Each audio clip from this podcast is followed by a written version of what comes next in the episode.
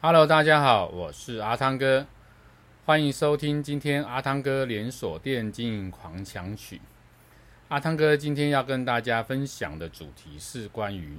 门市薪资里面哦，到底一般门市人员有哪一些津贴项目？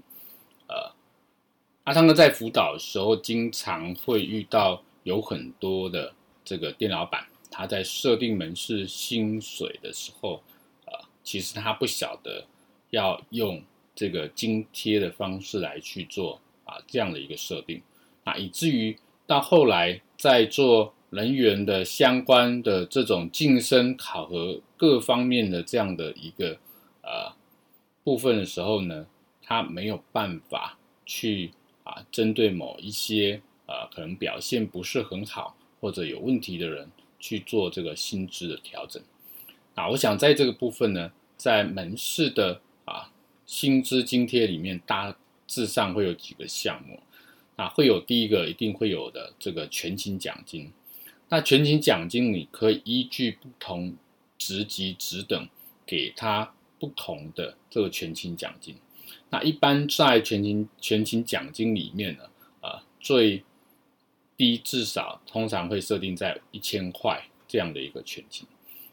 那再来会有伙食津贴，那伙食津贴这样的一个项目，它是以啊这个一天多少钱的伙食津贴来去啊设做这个设计，那一样也可以根据职级职等来去给啊不同职级职等的伙食津贴。一般在门市人员的伙食津贴通常会落在一千八左右这样的一个津贴。好，那还会有哪一些津贴呢？啊，有的门市呢。会给这个晚班的人员有所谓的晚晚班的津贴啊，因为大部分晚班是比较啊不会有人想上班的这样的一个呃时段，所以呢啊，针对晚班我们会给一个小时，比如说啊三十块、五十块这样的一个晚班津贴。